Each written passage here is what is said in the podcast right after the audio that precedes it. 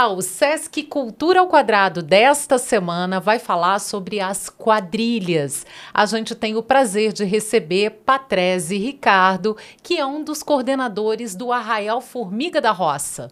Conta um pouquinho pra gente como é que é esse mundo mágico das quadrilhas que a gente, como público, só enxerga em junho, nas apresentações de junho, julho, agosto, mas que vocês trabalham nisso o ano inteiro. Isso, Márcia. É, é um trabalho assim gigantesco.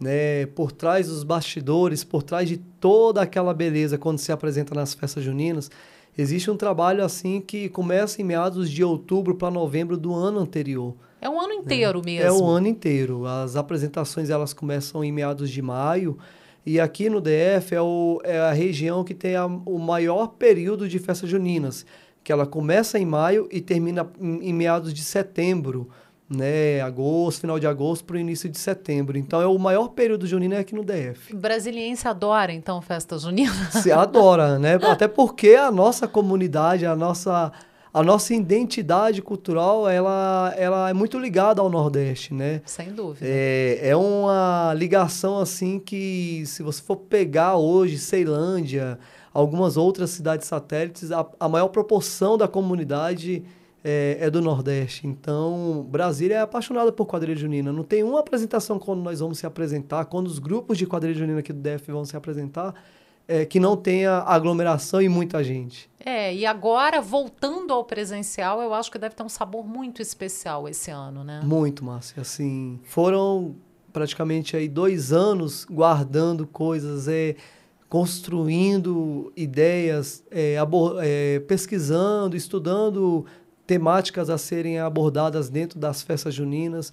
Né? Cada quadrilha com um trabalho diferenciado e cada trabalho um mais lindo que o outro.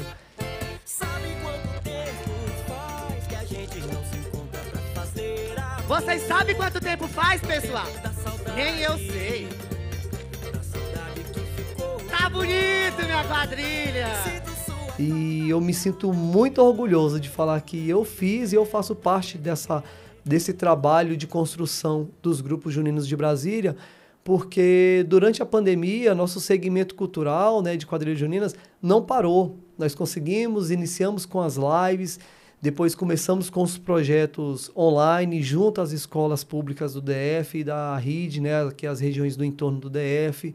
É, começamos a trabalhar, a fazer a, o circuito, nós falamos, poxa, a gente não pode parar o circuito junino, que já vai para a 22ª edição.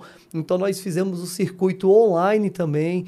Logo em seguida, no ano seguinte, em pandemia, fizemos o circuito online com 50% do público presencial, seguindo as recomendações da Organização Mundial da Saúde. Eu acredito que, mesmo com a distância, a gente conseguiu levar um pouquinho de alegria através das danças de quadrilha junina. Mas passaram dois anos também cultivando a saudade de voltar com tudo e com o público mesmo, para valer, para ter esse olho no olho e essa energia da apresentação presencial, que é muito diferente, né, Sim, Patrícia? sim. A energia energia, a vibração, a vontade, o entusiasmo, você sentir se, você se arrepiar ali dentro do arraiar com as apresentações, né? Já começamos agora, já tivemos agora algumas apresentações agora ainda em maio, né? Já começou também o circuito em maio e você vê ali o público te aplaudir de pé, de pé assim, com muitas palmas.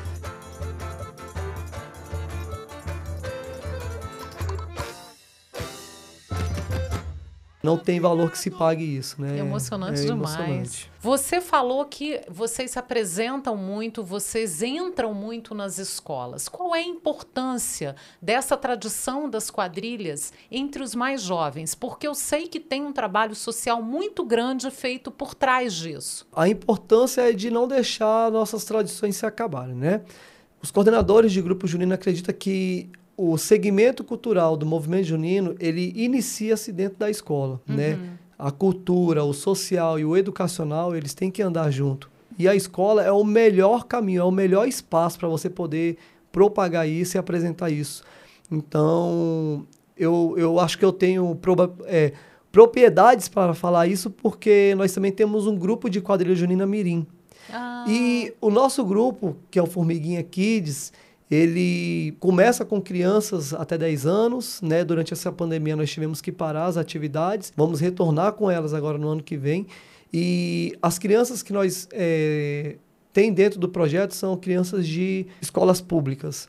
Nós identifica que esse público é o que vai manter essas tradições, né? A escola é o que vai dar um suporte para manter as tradições. E após isso, as crianças vão sentindo e vão conhecendo, né, como que funciona esse movimento. E esse se movimento. encantando E se também. encantando. Pronto, depois que se encantou, elas têm o livre-arbítrio para poder estar indo para qualquer outro grupo, ou que ela se identifica melhor, ou que ela acha mais interessante. Então, nós acreditamos que a escola é a base do segmento cultural aqui no Distrito Federal. E você acha que isso transforma as vidas dessas crianças também, desses jovens?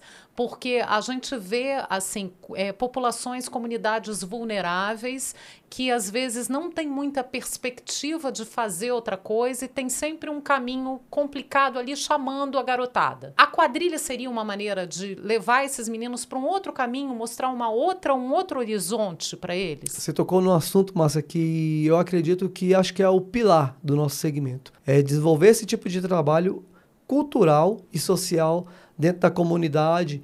E hoje, é, os grupos hoje eles se encontram dentro das comunidades que têm a maior probabilidade de vulnerabilidade social, é, o IDH baixo, né, a questão de renda per capita, enfim, são situações sociais que encontram em qualquer comunidade hoje dentro do DF e que os grupos culturais, né, não só também como quadrilha junino, mas diversos outros grupos do segmento cultural têm a importância dentro dessa comunidade de estar tá levando cultura e estar tá fazendo social e, e, eu sempre digo o seguinte, a cada um real investido na cultura, você tem cinco reais de economia na segurança. Olha, que porque é, quando você tem pessoas envolvidas, que você consegue aumentar o espaço dela, envolvendo ela com projetos sociais, esportivos, enfim, coisas que consigam é, abraçar a mente dessas pessoas, você tem a probabilidade dessa pessoa não estar tá indo para os caminhos errados. Então, eu acredito que a cultura ela tem um papel fundamental e importantíssimo dentro da comunidade. Eu acho que você disse tudo, porque é verdade. É o que pode tirar muitas crianças que poderiam estar tá indo para um caminho de criminalidade, Sim. um mau caminho, e de repente enxergam ali uma possibilidade real de trabalhar com uma coisa bacana, encantadora e que vai dar um futuro né? Porque a gente, quando olha quadrilha, acha, ah, brincadeira de quadrilha, o arraial. Todo brasiliense, como você falou, muitos brasileiros, a maioria ama né, quadrilha. Mas a gente não vê também que é uma cadeia produtiva muito atuante que gera muitos empregos também. Sim, isso é importante também. O nosso segmento hoje também é outro ponto que nós sempre toca a cadeia produtiva do DF. Porque aqui nós conseguimos envolver os artesãos que fazem os sapatos, as costureiras, é muita costureira, né? Para um são grupo, lindas. são lindas. Para um grupo de quadrilha junina, a gente não consegue hoje fazer somente com uma costureira. Geralmente os grupos contratam aí duas ou três costureiras, né? É, o trabalho de maquiagem, os cenógrafos, os grafiteiros que fazem toda a parte de cenografia, o, o, o cenário, é, fotógrafo, cinegrafista, o pessoal ali que fica ali para moderar ali as redes sociais, né? É, os músicos, que é importante falar e frisar isso, que hoje o, as quadrilhas juninas se apresentam com bandas ao vivo. É isso aí, do Sacode Brasil, muito obrigado, gente. Vamos começar com as primeiras saídas.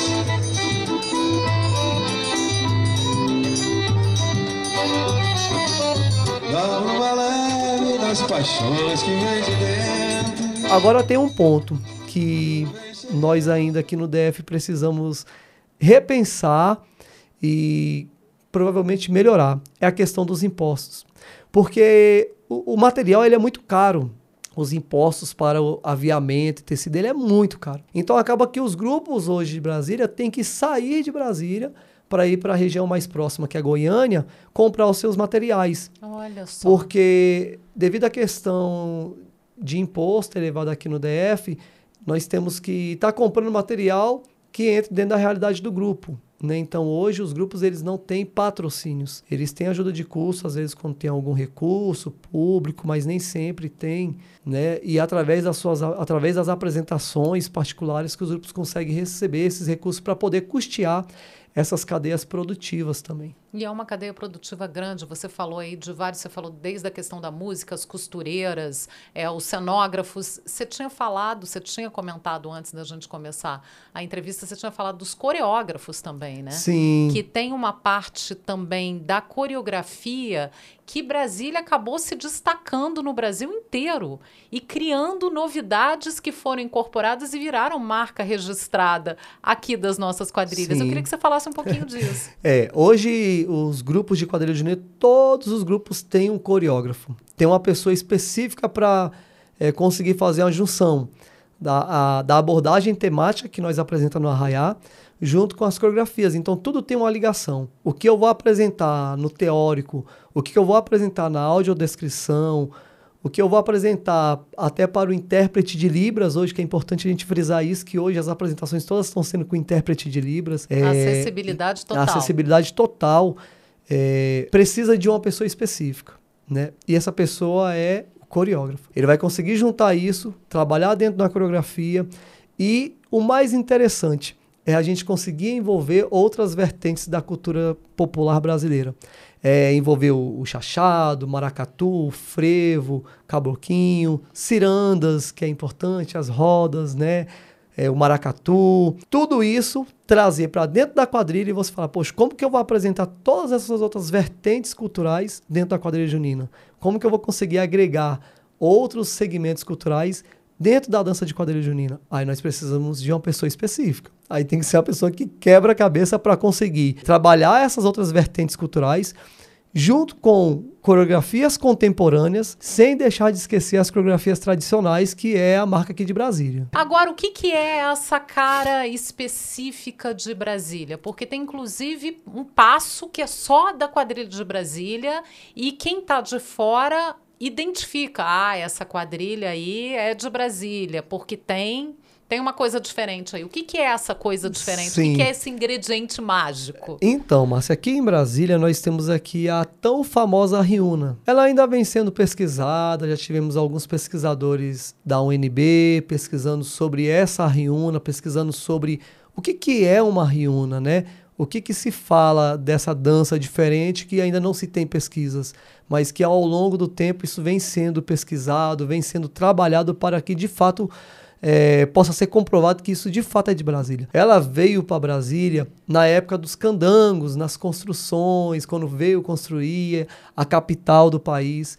E nas festas juninas, naquelas regiões, regiões do Bandeirante, Vila Planalto, começava a se dançar de uma forma diferente, né?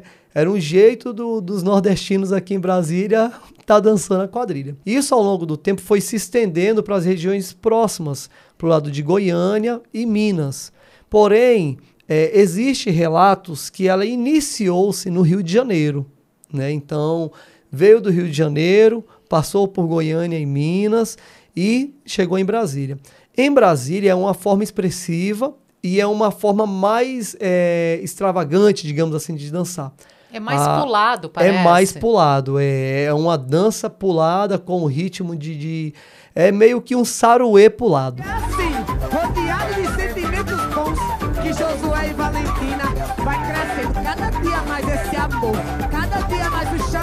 E quando nós vamos se apresentar em outros festivais fora, todo mundo fica encantado. Fala, como que o pessoal consegue se apresentar e trazer esse espetáculo assim, né? É, o Distrito Federal já dando aula de quadrilha para os outros. Sim. Isso é lindo. E com uma identidade muito particular, muito Sim. própria. E o mais interessante, quando nós é, apresenta avaliadores, jurados dentro dos concursos que são pessoas de fora, eles ficam encantados porque a diversidade cultural dentro das quadrilhas do DF ela é imensa.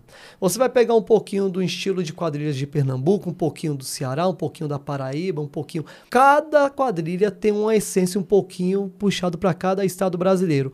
E hoje os estados brasileiros vêm em Brasília, né? Nós vamos ter esse ano aqui o Arraiá Brasil, que é, vai ter os melhores grupos é, selecionados de cada estado esse ano aqui em Brasília vai estar acontecendo esse evento, que os grupos vêm e eles trazem uma comitiva para fazer pesquisa com os grupos daqui. Então, o intercâmbio cultural, por ter essa diversidade cultural dentro do DF, ela é extraordinária.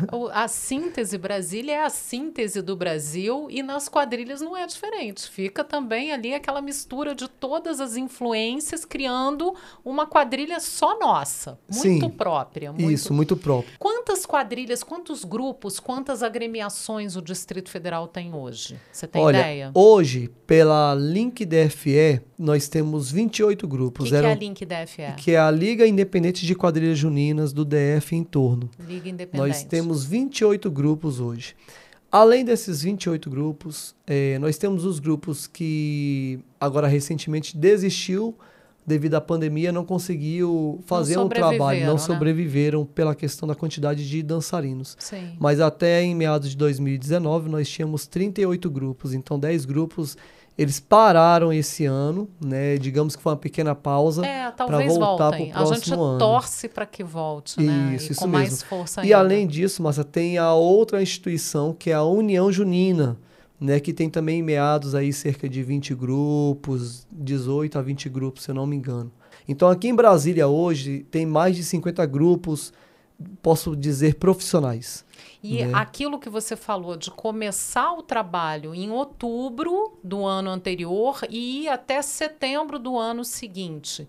Isso é mais ou menos o que acontece no Carnaval do Rio de Janeiro. Quando você Sim. pensa nessa indústria do carnaval, das escolas de samba, porque as pessoas olham ali aqueles quatro dias de desfile, mas sabem que tem todo um trabalho feito. É um pouco parecido, dá para a gente comparar. Dá para fazer a comparação, até porque hoje a quadrilha, hum, as pessoas pe- é, perguntam e observam muito isso. Nossa, parece um, parece um carnaval, mas um carnaval se tratando de toda a estrutura, de toda a pré-produção para em meados de maio e junho acontecer aquilo que foi pesquisado, que foi trabalhado, né? Então, com a questão da modernização, as quadrilhas também elas veio trabalhando isso, né? É, a questão de é, trajes estilizados, as indumentárias Uhum. Tem que tradicionais. contar uma história, tudo tem que contar tudo uma tem que história. contar uma história. Tudo tem um porquê daquele colorido, tudo tem um porquê daquela roupa mais é, é, de chita, tudo tem um porquê daquela roupa mais abatida. né? Cada, cada indumentária ela traz uma referência à temática que o grupo apresenta. Então é um trabalho que realmente as pessoas é, identificam e, e, e, e faz essa comparação. Nossa, parece os grupos de carnaval pelo período de trabalho que se tem dentro do grupo de quadrilha junina. É, porque a gente não imagina, né? Que a gente não. Quando fala em quadrilha, parece também que é aquela coisa só de junho, É, julho, friozinho, vai ali, come uma comidinha de festa junina, vê uma quadrilha. Eu queria que você falasse um pouquinho do Sesc Tradições e do circuito de quadrilhas. Certo. Porque são movimentos grandes e que mobilizam as pessoas e que levam também essas apresentações, esse espetáculo que foi gestado durante um ano inteiro para o público poder aproveitar. É importante quando a gente fala do Sesc Tradições, por eu enxergar que o Sesc ele é cultura mesmo, assim. Na É, raiz. na raiz ali, tá ali presente e, e quer mostrar a cultura do DF. Né? E durante a pandemia, o Sesc ele abriu as portas para os grupos poderem se apresentar nos teatros, nos auditórios. E alguns grupos de quadrilha teve a oportunidade de trazer o seu trabalho de dentro do arraiá para dentro de um teatro. Então, para nós foi algo significante e crescente. Esse foi o primeiro ponto que nós Um marco, assim né? que foi um marco. Logo em seguida continuou e inclusive esse esse esse projeto do SESC ele continua aberto, né, vai até o final do ano. Então assim, os grupos estão todos se inscrevendo, de querer mostrar os seus trabalhos hoje para uma plateia, né, mostrar os seus, seus trabalhos no palco. Agora, em consequência, nós vamos ter o SESC Tradições Juninas, que no qual todas as unidades do SESC vai ter as festas juninas e isso me deixou encantado, sabe? Porque já acontece lá no Nordeste. Lá no Nordeste nós temos o, o, o, o Sesc Goiânia em Pernambuco, que faz o Nordestão de quadrilhas, que é transmitido por uma TV aberta. E, e é como se fosse uma escola de samba, com, com camarim, com transmissão, com falando da história daquele grupo. E nós estamos tentando propagar e fazer isso dentro do circuito aqui de Brasília. Sensacional. Hoje no Sesc Tradições eh, de Festas Juninas, todas as unidades agora começam as apresentações e são os grupos mais bem ranqueados do DF. Então você vai encontrar dentro das festas juninas do SESC os melhores grupos juninos, grupos que esse ano vão estar representando o DF no Belém do Pará, no duelo de gigantes, grupos que com certeza vão estar dentro das quadrilhas juninas representando o DF no concurso nacional que é em Belo Horizonte esse ano, grupos que vão estar agora no dia 24 em Campina Grande, em Caruaru. Então assim, o SESC ele fez o quê? Ele conseguiu pegar os melhores grupos com histórias né, grandes e com referências dentro do DF e vai fazer um circuito dentro do SESC. Além das festas juninas, o SESC Taguatingaçu vai fazer o, o SESC Tradições Juninas com os melhores grupos. Então, para nós, isso foi sensacional. E além disso, ainda tem o circuito de quadrilhas. Isso, aí além disso, tem o circuito de quadrilha que já está ocorrendo. Começou no final de maio agora. 22 segunda edição? 22 segunda edição, interrupta. Muita coisa. Muita coisa. 22 anos de, 22 de história. 22 anos de história. Para uma cidade tão jovem como Brasília, sim, é um sim. marco É também. um marco, é um marco. E, e esse ano nós estamos com, com, com um diferencial. Fazer a apresentação. Com o aprendizado que nós teve durante a pandemia, preferimos não tirar a transmissão aprendemos, se reinventamos através da telinha, através das câmeras. E hoje nós estamos se reinventando e progredindo nisso. Então Ou nós seja, fazemos a apresentação. incorporaram essa coisa da transmissão, a live que era Isso. a salvação da lavoura durante a pandemia, a pandemia, agora virou uma coisa a mais para vocês nas Isso, apresentações. ou seja, hoje as apresentações elas são de formas presenciais uhum. e além disso transmitidas pelo canal do YouTube, né? Então nós falamos, poxa, ainda, nós sabemos que ainda nós estamos no período atípico e ainda muito relativo, né? É, nós ainda vivemos dentro de uma pandemia. Sim. E falamos, poxa, nós levamos durante a pandemia a alegria para as pessoas através das câmeras. Agora nós vamos levar presencial, mas nós sabemos que ainda tem pessoas que não podem sair das suas casas. Vamos continuar levando através das câmeras. Então hoje nós estamos fazendo ela presencial com transmissão simultânea ao vivo e que nesse primeiro momento repercutiu positivamente assim atingiu números que nós não esperávamos de visualização. Que legal. E vimos que esse é o caminho, é levar a cultura independente se é presencial ou de forma remota. Muito legal. A gente falou muito dessa questão das escolas, do envolvimento das escolas, do envolvimento dos jovens. Tem gente mais velha também que dança a quadrilha nesses grupos? ou para aguentar esse ritmo do pulo e desse passo muito puxado brasileiro, tem que ser jovem mesmo? Não, tem. tem. É, a quadrilha junina, ela, ela não tem essa restrição, restrição de idade. de idade, cor, sexo ou gênero. Né? A é democrática. Junina, ela é democrática, ela engloba, ela envolve todo mundo, é, seja do, da pessoa mais nova até o mais idoso. Então nós temos dentro do grupo de quadrilha junina pessoas que hoje já é avó, já é vô e que continua legal, dançando. Que legal. Nós temos história dentro do segmento cultural que pessoas que começou dançando jovens, coordenou o grupo, saiu, voltou e continua dançando. Então não tem idade. A dança de quadrilha junina não tem idade. E eu, às vezes, eu converso né, com alguns funcionários do SESC.